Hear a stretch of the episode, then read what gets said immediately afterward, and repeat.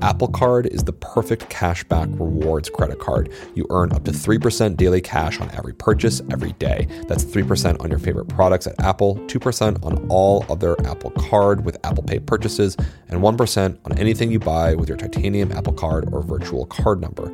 Visit apple.co slash card calculator to see how much you can earn. Apple Card issued by Goldman Sachs Bank USA, Salt Lake City branch, subject to credit approval. Terms apply.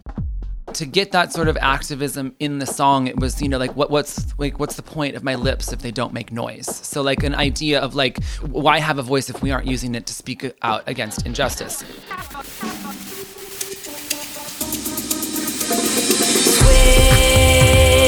Switched on pop. Welcome to Switched on Pop. I'm songwriter Charlie Harding. And I'm musicologist Nate Sloan. Today we're going to speak with Justin Tranter, one of the most prolific contemporary songwriters. Justin's written many of the songs we've broken down on the show Justin Bieber's Sorry, Janelle Monae's Make Me Feel, Selena Gomez's Bad Liar, and Julia Michaels' Issues, with who he collaborates frequently. Yeah. Justin is more than just a songwriter, though. He's also a prominent LGBT and gun safety activist. He serves on the board of GLAAD, and he uses his songwriting platform to advocate his politics and to boost marginalized voices. He's prolific, thoughtful, and instructive on how someone can embed their activism into their work. So, Nate, I think you're going to really enjoy this one. Here's our conversation with Justin. Justin, thank you for joining us. Really appreciate it. thank you for having me Yeah. So, in your Twitter bio, you are songwriter activist, and Yes. today I want to talk about both of those sides of your wonderful music, and I think what we're going to see is that they are inseparable. yes But let's let's jump in and talk about your music first, because that's what we always want to do on the show. Sure. You uh, are coming today with a song that you've co-written with Dua Lipa Yeah. called "Swan Song." It's the end credit of Alita Battle Angel, and it serves as both a pop song and a film score. correct So Or let's hopefully yeah, we'll see. so let's just dive right in and take a listen to that. okay cool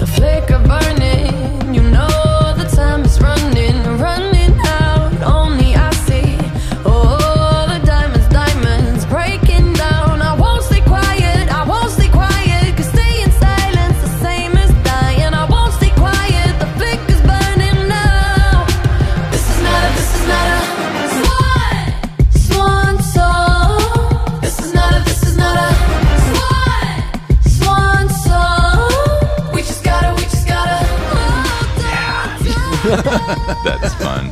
well thank you So I just want to start and ask, what is a swan song?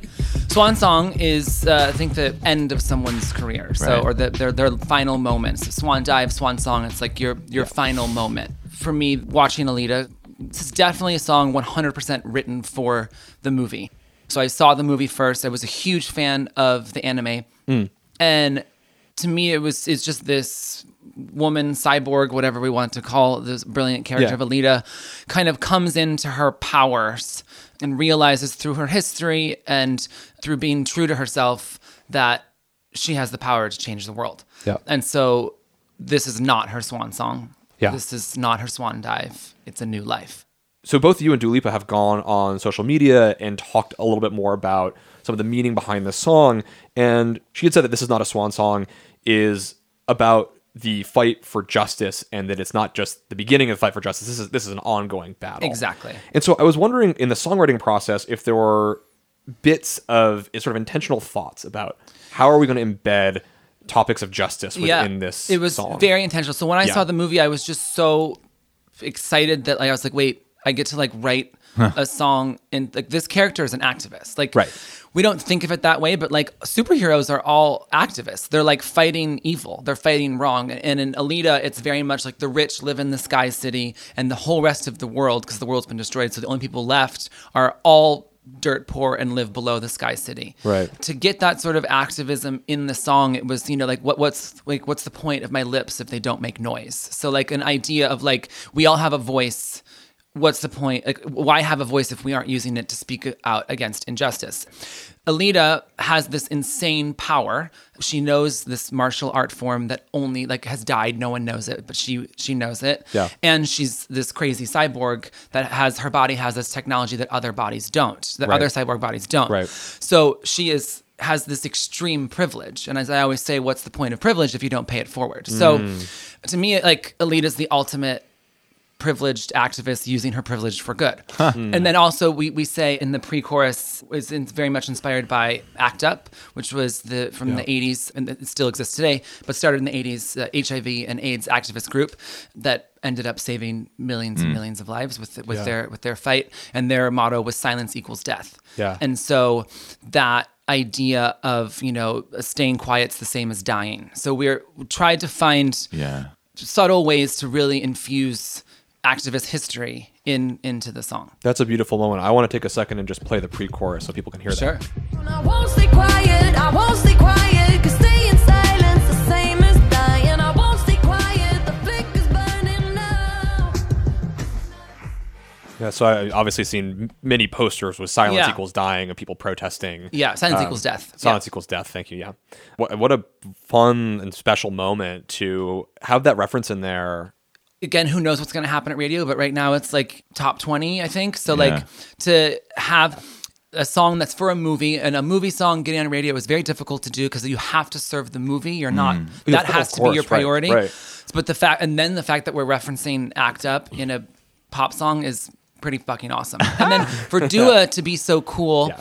and really let people know what the song is about and where it's coming from i think is even it, to me that makes me so proud that Yeah. you know the best new artist just won the fucking grammy for best Yeah. new artist is talking about act up. Yeah. my job is done. Like i can quit. Like that makes me feel really good. And, and so often people might want to be precious about their lyrics and or not even being precious but maybe Yeah. want to say hey why don't you just hear what you want to hear in it? But i think it's even that much more powerful that you all are saying here no here's what's actually going on. Yeah. Uh, thank you. It makes to me it's it, it's one of my proudest moments. So i heard some other moments for me that that had that sort of call for social Hmm. justice within the music and i wanted to play some of those clips and see if those are you know were those songwriting choices? How did those come about? So the first thing that we heard was actually in the very beginning of the song in the intro which we didn't play yet. So i want to play that clip really quickly. Cool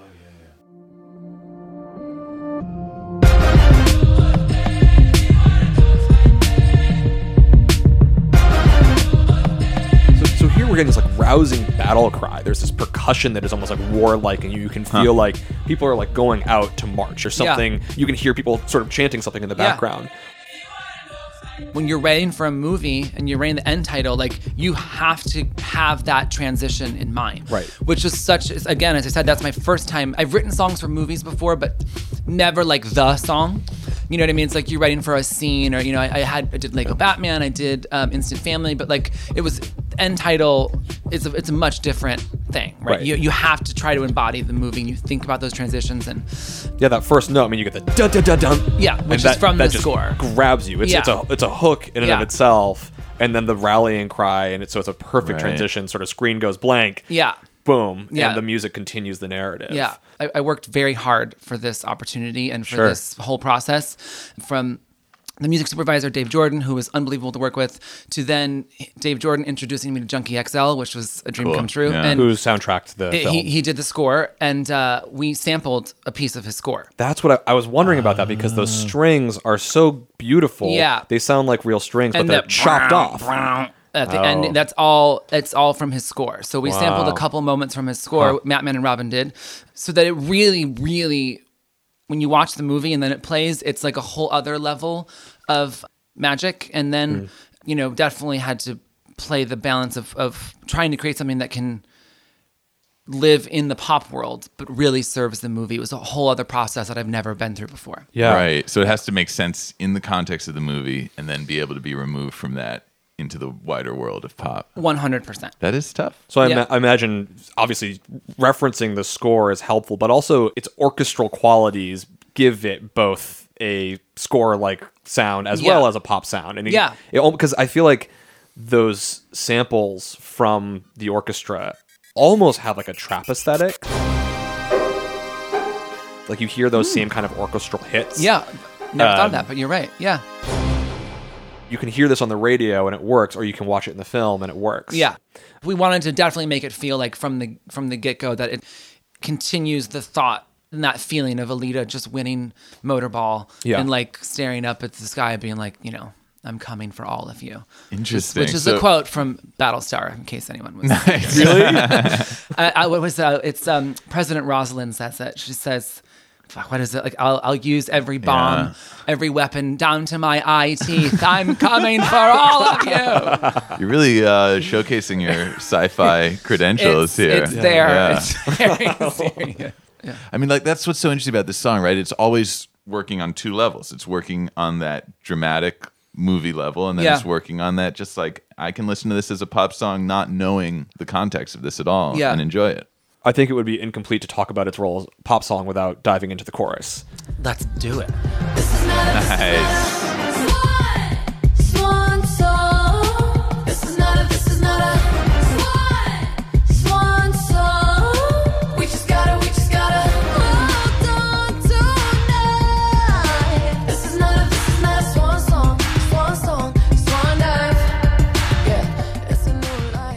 So even here in the chorus, I'm hearing this continual call for a fight for justice. And one of the ways that I think maybe even Nate, you, you first noted was the declamation changes. The declamation being a fancy word for the pacing of the words. Yes. And uh, I was like, We- I I have a degree in songwriting and I don't even know what declamation is. Our motto is like never use a simple word when a more complex one would would work on this show. I mean, it seems to be working for you. I want to apologize for my pretense. Um, but we go from this pre-chorus where things are get, getting faster, won't stay quiet, s- silence the same as dying, and then all of a sudden, this is not a this is not Yeah. a swan Swan song. Yeah. It's such a dramatic shift. It's dramatic as fuck. yeah, I mean, I love drama. One Yeah. and and two, on purpose, we definitely have the track feel a little more minimal. Of Right. course, you have Yeah. the big string hits, but then besides that, the track's pretty minimal there on purpose, so that it can at least try to exist in pop realm. It is very dramatic and odd for a pop song. Yeah. because again, the first, the main purpose is to serve the movie. But one of the ideas and, and one of the conversations I did have with with all the filmmakers was like, we got to pull back on the chorus a little bit if we want it to exist in the current pop landscape. Sadly, we're not we're not in a my heart will go on era right now. Um, sure, I wish we fucking were. Like, Yeah, yeah. let's you know maybe I'll try, but um, it's a powerful moment. It actually reminds me a little bit of like um, what happens in Charlie Puth's Attention, where the song is sort of like building, Mm. Building building, and building, building, and then and you pull. and you pull back. yeah, And now I'm all up on you. What you expect? But you're not coming home with me tonight. You just want attention. You don't want my heart.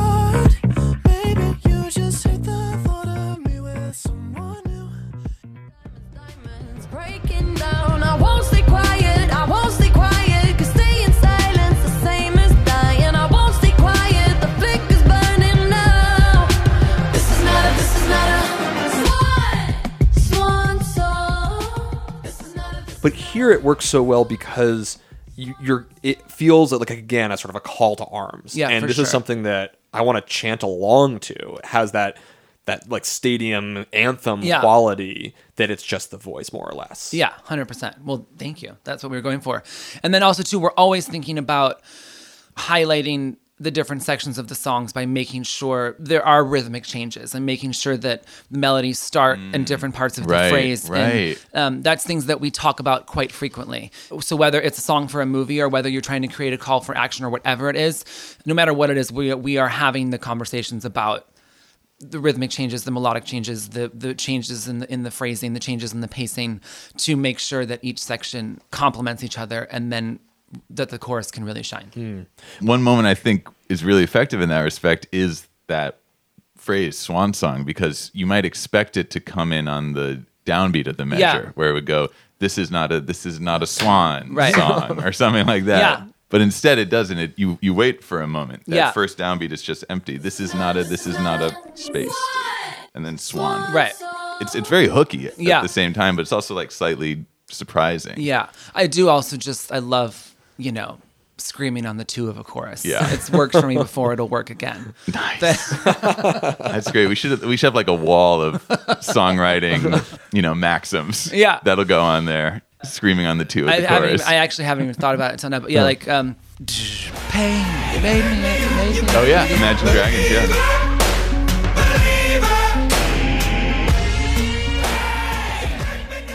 Totally. You're, a um, believer as well. Co- co-wrote. co-wrote I mean, yes, yeah, of course. Dan Reynolds is one of the best writers yeah. in pop music, so. I can't really. That's super interesting. Yeah, yeah. yeah. I'm, I'm sure that was his melody because he's fucking amazing. I, I can't take credit for it, but another song I was a part of that Sure. You know, scream on the two. Scream on the two. Justin Scream on the two Tranter. I like that. Maybe maybe there's like some Illuminati just like go digging through all of Justin's songs. Is this, is this I- your secret signature I that we've been think missing those all are the along? only two big ones that Yeah. do it, but I'm sure there's more.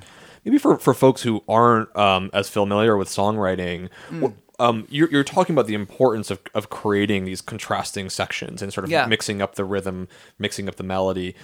When that's not done well, what is the effect? Um, the effect is, or, or I'll say like when, when like you're like, fuck this like verse and this pre feels so good. Yeah. And then the chorus is a letdown. Um, normally if you then you go and look at at the I, don't, I hate to say the math of it because that takes away people hear math and they think it's no longer an art form but Right, like right. if you look at like the the nuts and bolts of it it's probably because the phrasing is starting on the same same place as your pre-chorus does Yeah. so that way it doesn't feel like your chorus isn't getting a lift it doesn't feel any yeah. different because you're starting in the same spot or you're using too many of the same notes Right. Like a piano is an easy way to look at it. Like you're Yeah. you're playing the same three notes on the piano over and over. Right. Now it might be in a different rhythm or it might be in a different whatever. But if you're using those same three notes that you in the chorus that you're using in the pre or two notes or five notes, whatever, if you're in the same mm. area, Yeah. it's just not gonna feel like a lift. But then there always are exceptions to those rules. You know, like good for you, Selena Gomez.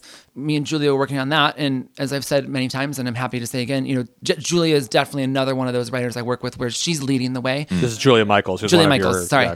I'm there to elevate and support what you know what she's doing. Wear that dress you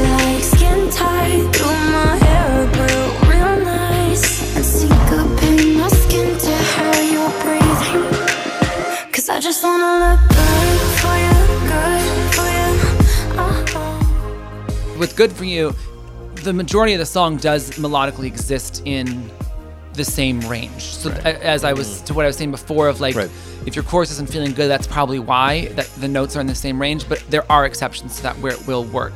But if you look at the rhythms of Good for You, Good for you, good for you. Baby, let me be good for you, good for you. it's the rhythms that are making it good for you, good for you. When you when you have that hooky rhythm, you can get away with the fact that the notes are kind of in the same range.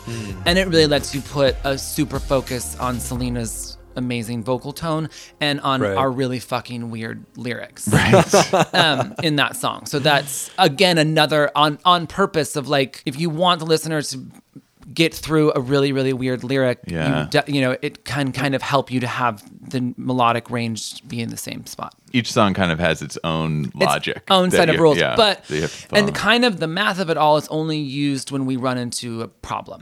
Mm. When like the Yeah. the natural flow of what came out, it's like fuck that verse is so good, but everything else isn't working. Why isn't it working? Let's Yeah. look at it. Just math maybe- time. Math, Math time with Justin Tranter.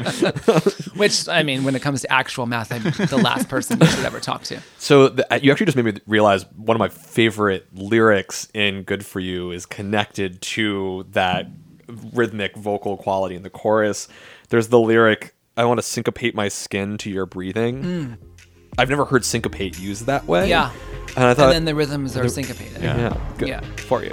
yeah. Syncopate my skin to how you're breathing. Cause I just wanna look good for you. Syncopate my skin. Oh, to, yeah, right. hi- Then that's the actual Right. word is syncopated too. Text painting. Yeah. Ching. Yeah, which is if anyone's interested in the best text painter ever, Yeah. Patty Larkin is the greatest oh, at yeah. it in the whole world. Patty Larkin. Whoa. She's That's the a best. deep tip. Cool. I would consider her like top five greatest songwriters. Yeah. I want to evoke this idea of swan song. This is not the final battle. Yes. And use this as an opportunity to transition to talk more about how uh, you embed your activism throughout other parts of both your life and your music. Yeah. And I wanted to start by asking is the idea of queering pop music an important part of your mission?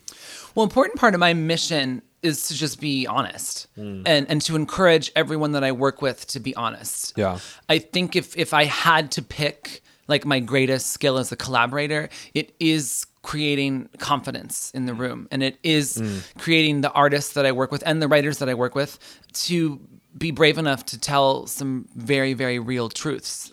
And so for me anytime you know these songs are almost never about me Right. um I'm, I, I'm i'm there to serve somebody else which uh, i never thought would be my favorite thing to do but i Yeah. fucking love it Yeah. but it also i didn't start writing for other people until i was about 33 34 so Yeah. that also you're at an age where you're like yeah i got can like this can this cannot yeah. be about me and Yeah. that's Right. okay so even though the songs are about them if i want to be a good collaborator and i want to contribute lyrics that feel real i need to be thinking of my own life Right. and my life is queer. You know, not to keep talking about Good For You randomly, but like Yeah. Good For You is a great example where that Julia 100% led the way on that song. Mm-hmm. I'm there to to elevate, focus, support, obviously co-write, but it was her idea that I was lucky enough to help. Yeah. And for me, it, I 100% when she brought up the idea, I was thinking about an ex-boyfriend of mine who like really, really, you know, if you Google me and you like Google Justin Tranter 2008, you're, you know, I looked really fabulous and crazy and insane.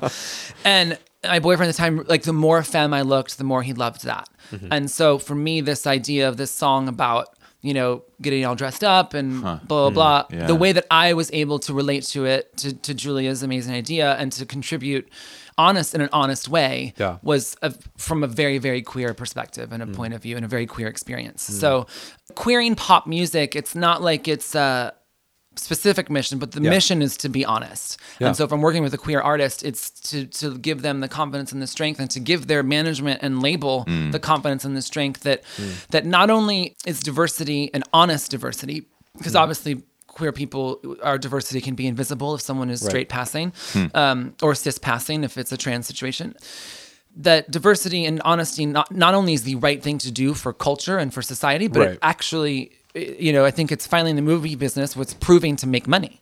Like diversity fucking sells because people relate to honesty. Hmm. Despite that, is there? Because I think when some people think of pop music, they think of not honesty. They think of you know something very manufactured, something sort of corporate, perhaps, and Yeah. something perhaps even avoiding any sort of realness, Yeah. real political engagement or something. For sure.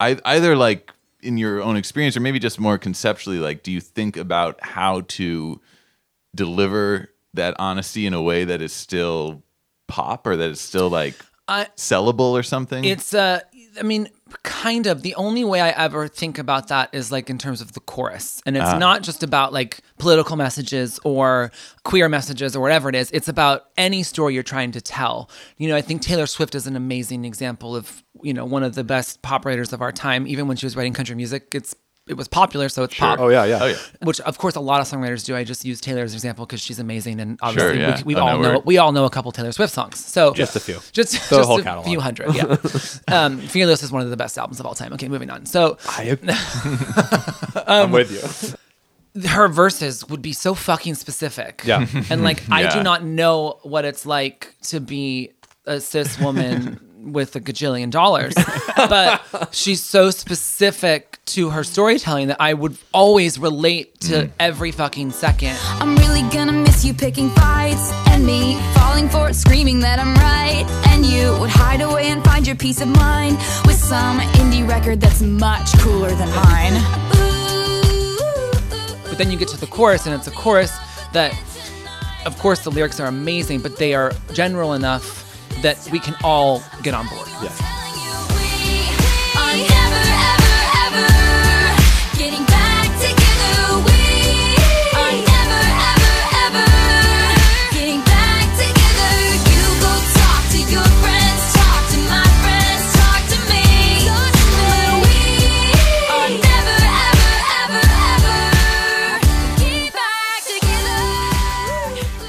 If someone is telling a very specific story, whether it's queer or political or just about a relationship, Yeah. a, a straight, normal cis relationship, I always think uh, let, let's find a way that the chorus can really just sum up the whole story and be really easy to digest. And so I, I- think about sometimes like verses are for the super fans and choruses are for everybody. You know what I mm, mean? so that's like great, yeah. so that's the only way I think about it. It's not in a way of like how do we like soften this message mm. for the to like slip it through. It's like how do we make sure people can understand it in one listen. Yeah.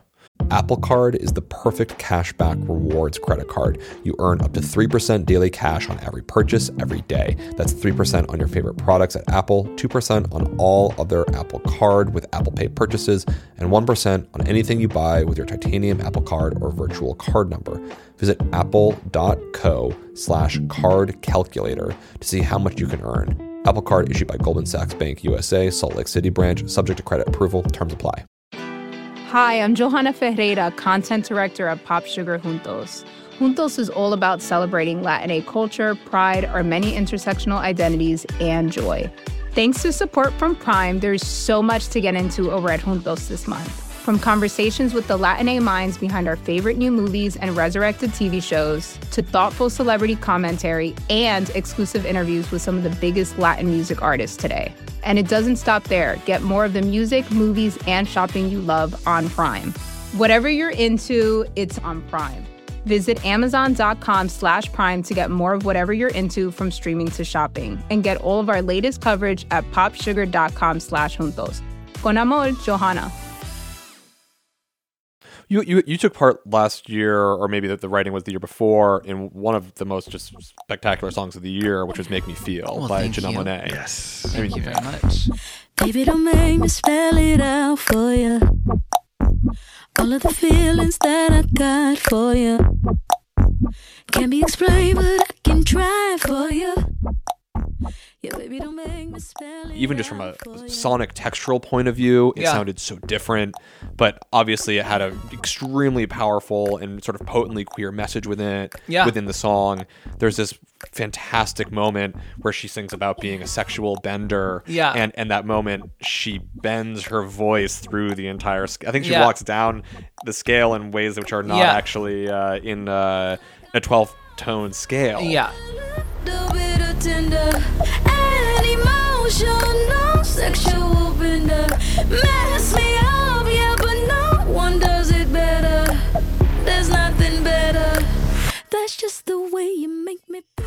There's some microtones. That's in that's there. uh, that's the Julia Michaels special. I can't take credit for that. Um, That's a, yeah. but the and what's funny is is which is why music is so fucking awesome. Yeah. Is that to us it's she's on a sexual bender. Like she's Right. not a sexual not like she's bending sexuality. Like she's she's like like when you go on a bender for the weekend Sure, and you drink sure. too much and Yeah. that's to, it, to Yeah. us it was that version of a bender. Wow, huh, But the majority of listeners hear it as, as Like sexual, which to me is gender bending is or fucking yeah. amazing. Yeah. I mean, yeah, that's like such a good example of what you're talking about too, where you, you can have these songs that can be mega hits and that people can sing along to the chorus and not necessarily think about, you know, its meaning. But then Yeah. in other ways, it people can can take that material and reinterpret it and inscribe their own meaning. Yeah. and Make collectives around that. Yeah.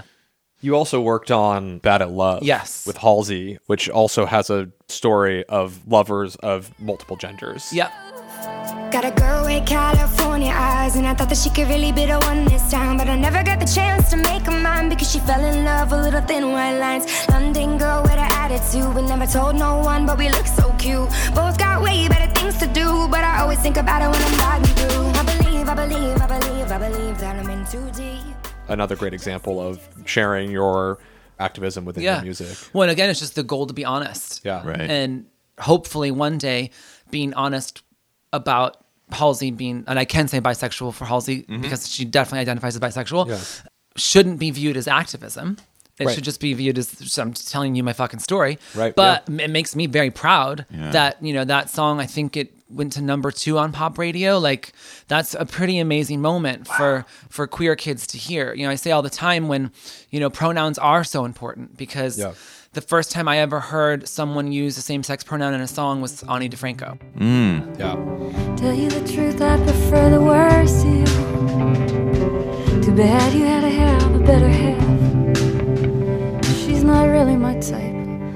nothing you two are forever. And I hate to say it, but you're perfect together, so fuck you. And your untouchable face, fuck you. For existing in the first place, and who am I? That I should be lying for your touch, said who am I? I bet you can't even tell me that much and imagine if Ani DiFranco was on the radio because yeah, it, right. it, changed my life. Right. It saved my life. It created a community for me and my friends to, you know, all obsess over Ani together. Yeah. My favorite mem- memories as a teenager all revolve around Ani DiFranco. and and I think that it's sometimes very hard for straight people to understand why it is so powerful Yeah. because to them it's just oh well it's just a song like who cares Yeah. if he said he or she and it's like but Right. every song has been Right. for you Right. Yeah. and I, of course, love the amazing straight artists in the world and the straight songwriters, and I can listen to their songs and relate to them and Yeah. connect to them. And I think it's time that straight people listen to our songs with our pronouns and they connect to them as well.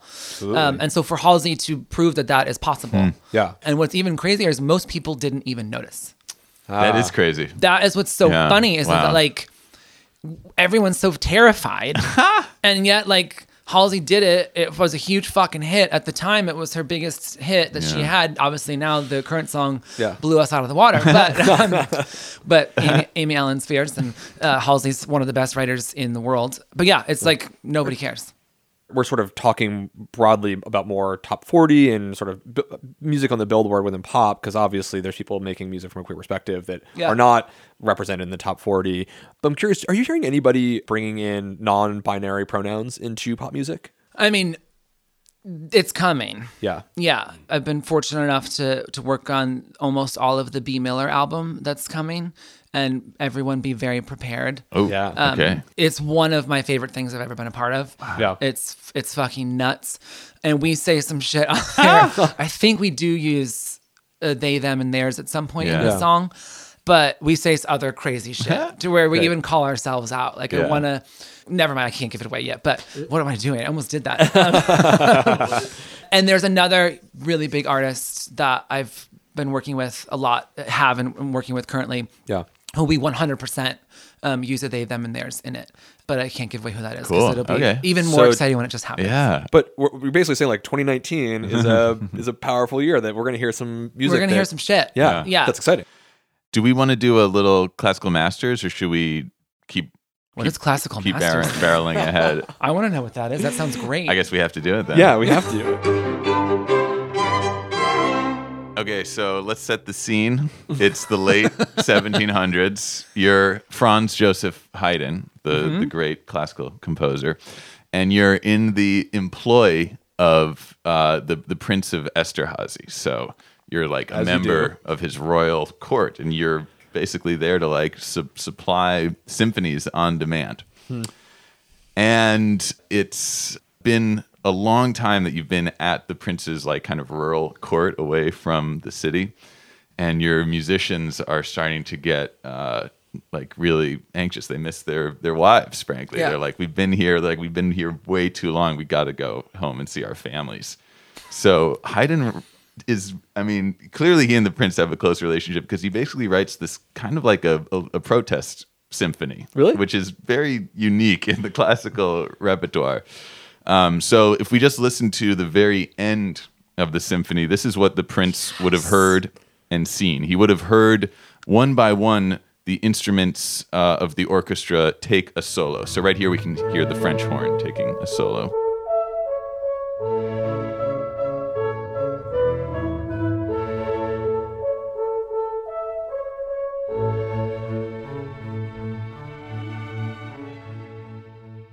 And now the symphony continues, but what the prince would have seen is the the French hornist would have finished that solo, blown out the candle that was illuminating his music stand, stand up and, And walk away. and walk out. And one by one, the other musicians do this. They take a solo, they they blow out their candle, and then they oh my and then god, they I walk love off. it. And that's why the symphony number 45 is called the Farewell Symphony. And it's why the next day the prince sent the entire orchestra home just to hang out with their families. I families. love it's a little labor protest A Yeah. little- yeah, exactly. That's a little fucking organized labor awesome. protest. So I guess all to say that, you know, from Haydn's Farewell Symphony to Swan Song, you know, Yeah. musicians have been finding ways to put subtle messages of Yeah. protest and of liberation into their music. I'm so glad we did that. That was amazing. And what and what do you and what do we have next, Charles? I recently met with this really wonderful songwriter named D. Orxata, who is non binary and Latinx from a duo called FBGM out of Boston. And they make music which they describe as both genderless and genreless, which Amazing. is really fascinating. And one thing that Dee told me about that I had never really realized is, is how every single night when they perform, Mm-hmm. they need to make the conscious choice of whether or not it's safe to come out to the, to, to the audience. Yeah. And I was curious from your perspective, what kind of additional steps need to be taken in the music industry to make it safe for queer performers and performers of all identities? There's a couple layers there because, like, in the touring space, Yeah. the music business, meaning basically everyone that works out here in LA, Yeah. there's nothing they can really do. It's it, that's more of a, venues a and- venue space. That's more of a cultural space. You know, a, a whole lot has to change. You know, Sure. in my old band, Semi Precious Weapons, you know, I, I was living my life. You know, I do identify as gender nonconforming, and I was very visually living that truth in, in Mm-hmm. for many, many, many years. I mean, I still do live that truth, but like I looked crazy. um, full makeup, Yeah. you know, and I, crazy, amazing. Yeah, yeah. Full makeup, five o'clock shadow, six inch heels, like all day, every day. And so, you know, touring and traveling, um, it's tough. You know, if if we were in a city where it was we could actually sell the room and there was a lot of people, I always felt safe. Yeah. But we have stories of, I mean, crazy shit of, of Mm. during shows of people threatening threatening me during Oh, shows.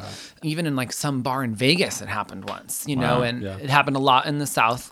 That I lived in New York. Every day was facing verbal violence, and a couple days a month there was, a, you know, a actual physical violence or a threat of physical violence. And so um, that's a hard question because it's just there's it's so much has to just do with culture and society that makes it Sure. unsafe as a touring performing musician.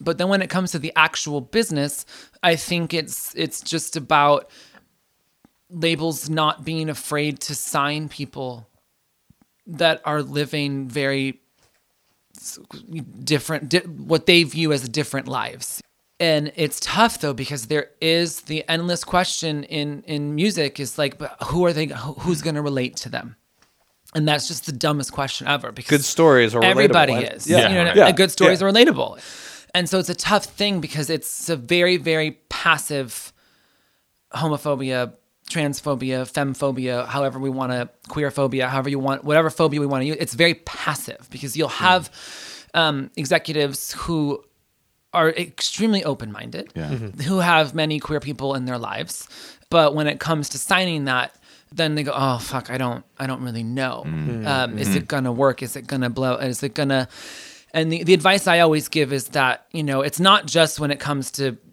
diverse people it comes to any musician right now like because people can make so much noise for themselves on the internet it's very rare that someone's going to sign someone who just like doesn't exist Right. artistically, creatively. Right. And so for queer people, people of color, any sort of marginalized people, like it's the only advice that I can give to them is is make as much noise as you can on your own. And then labels will be desperate to sign you because Well- it's it's a business, it's money. And so labels are already looking at white straight male artists that way of like, but what are they doing? Yeah. what are- how, what have they done on their own? That's already happening Right. there. So of course it's going to happen way more f- for marginalized people, which is unfair. And there there are that is it's fucked and it shouldn't be that way. But that's the only way we're going to win this battle. One thing I really admire about your work is you do a lot to boost up and coming performers. And I try my and- hardest. and- it's fucking hard though. Yeah, yeah.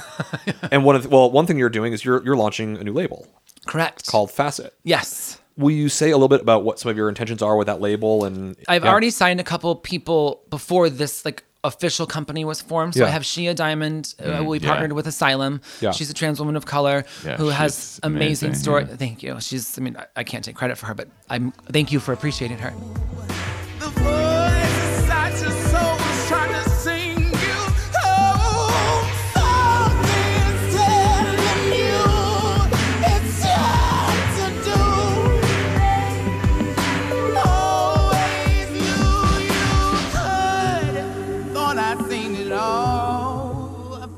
Her voice is insane. Her songwriting's insane. And then uh, Wes Period. We partnered with Interscope on that. But now with this official company, my publisher Katie Vinten and I decided to like live our dream and live our truth and start a company together. And you know, a lot of song songwriters and producers after success will start imprints or start labels and Right. if I was going to do it, I wanted to really fucking do it. Yeah. And so I need someone to who knows how to run a business. And Um, she's a star. and sh you know, Katie's the one of the best Yeah. there is, and you know, she's the only reason I have this whole career. You know, when at- when the band started to fizzle out, nobody fucking cared about me. She's the one Mm. that made all this happen for me, and so we can't announce who we're signing yet Sure. to that new venture, Yeah. but um, it's really exciting, and and our goal is to just. It's all based on fucking talent. Yeah. And the people that we are signing are not typical signings at all. Yeah. You know, whether whether they're you know they're not 19 or whether or whether they're marginalized or divert like we're Justin, are you saying that I have a chance? you be that every time I say that everyone's like oh so I get to be a pop star now I'm like mm, no um but yeah we you know it's just to lead with music first Yeah. songs first we're Yeah. song people you know and I of course want people with crazy fucking visuals who push all these boundaries but like it's got to start with the songs for us mm. because she came from publishing I'm a pop songwriter Yep. so I wish I could tell you more more juicy details but it's coming the information's coming This soon is great. The suspense is even better. Yeah. a lot of what I'm taking away from our conversation together is that you describe yourself on Twitter as a songwriter and an activist. Yeah. And for me, those things just collapse together in just good storytelling. That Yeah. that what I'm what I'm hearing consistently is that your job is to get stories out of other people, to, to create spaces for people to be able to tell their story, whatever Yeah. that story might be, without censorship. And I think that's a beautiful message to to be sharing well thank you before we go, Yeah. one of the things that we do for a lot of our episodes is put together a playlist of things related to the episode. So Yeah. we actually worked with that artist D. Orxata, who I was mentioning from FBGM, who helped seed a playlist of artists who are helping queer pop music Mm. and wanted to see if there were any particular artists within that realm that you wanted to shout out to add to that playlist. well Shea Diamond of course Definitely, yeah. Um, Yeah. I'm trying to. my- Of course, my mind goes blank in this moment when all I do all day on Twitter is just talk about queer artists. Um, Vincint is amazing queer uh, man of color who is, I think, the greatest, one of the greatest singers alive. any song you wanted to shout out? Remember Me, the vocal on that is is is fucking insane. Yeah. Cool. I think he's one of those people that he's like you know two seconds from cracking his own code. Yeah. and it will just take over. It's like Wow. Whitney Houston level singing. Wow. Um, where like Wow. technically it's crazy, and then the emotion is there because a lot of times, Yeah. like the music theory question, Yeah. Mhm. if the the if the singing is too technical, it doesn't have the emotion and he's one of those amazing voices that can do that yeah that's another great Great. great queer, queer Wonderful. person and a queer person of color which we need much much more of in the music business Thank you so much for joining us on the show. It's Thank you for having me. This was so fun. So much fun. Yeah. Yeah. I learned a lot. We'll be s- what did you learn let's Scream- let's, let's yeah. review this Scream on the two of the ch- chorus. uh, Patty Larkin, best text painter in the business. Um, i told him the dog wouldn't run is maybe the best example of it and music theory is great, but don't let it get in the way. there you go Yeah. Tell a what good did you story. learn Tell a good story. What did you? Okay, Charlie. you're- well, I, I, I,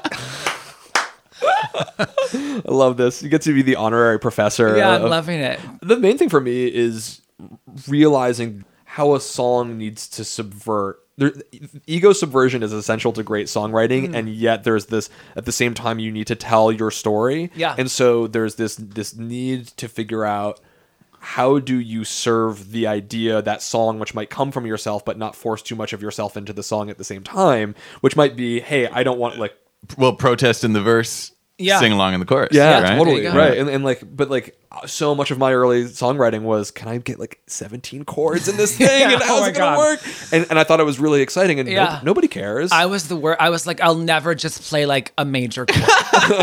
like, if you th- you can find a couple songs on YouTube of like my early solo albums, yeah, um, which was just me in college, Yeah. and it's like.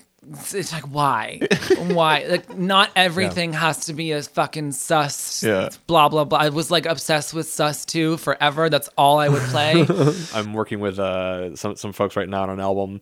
It's just the most talented keyboardist I know. Yeah. so talented. One of the hard things when you get really good at your trade is you you can lose the layperson's reference to the thing that you're doing. Yep. So you can be like, I'm just gonna do a progressive house reggae trap song and unless like all those things are happening in popular consciousness and Yeah. like they they happen to work together it's really easy for someone who ha- just has studied everything Yeah. to voraciously throw in references It's true. but then it has no actual there for average listeners Hundred percent. And I think it's just like you know, if you're making music for musicians, that's a problem. yeah right That's when the shit gets in the way. If only uh, someone with a degree in music can understand what you're doing, that's not. I mean, good for you, hallelujah. But like, Right, I don't want to hear it.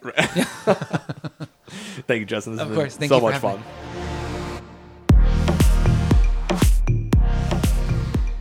we are super excited to announce that Switched on Pop is now a production of the Vox Media Podcast Network. Woo! Woo!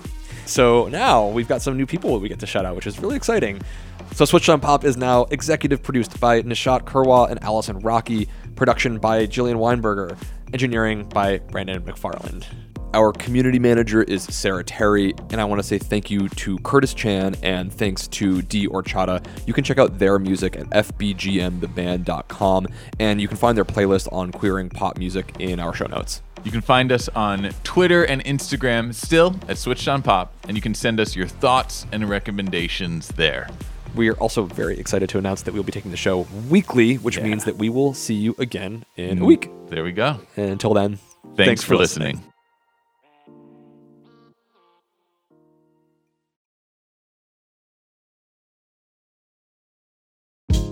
Hey, this is Scott Galloway, author, professor, entrepreneur, and most importantly, host of the Prop G podcast. We got a special series running on right now called The Future of Work, where I answer all your questions on surprise, the future of work. Questions including what are we missing when we work remotely, or how do we handle work life balance when a major opportunity comes knocking? From the provocative to the technical, we're offering insights you won't want to miss. So tune in to the future of work, a Prop G Pod special sponsored by Canva. You can find it on the Prop G Pod wherever you get your podcasts.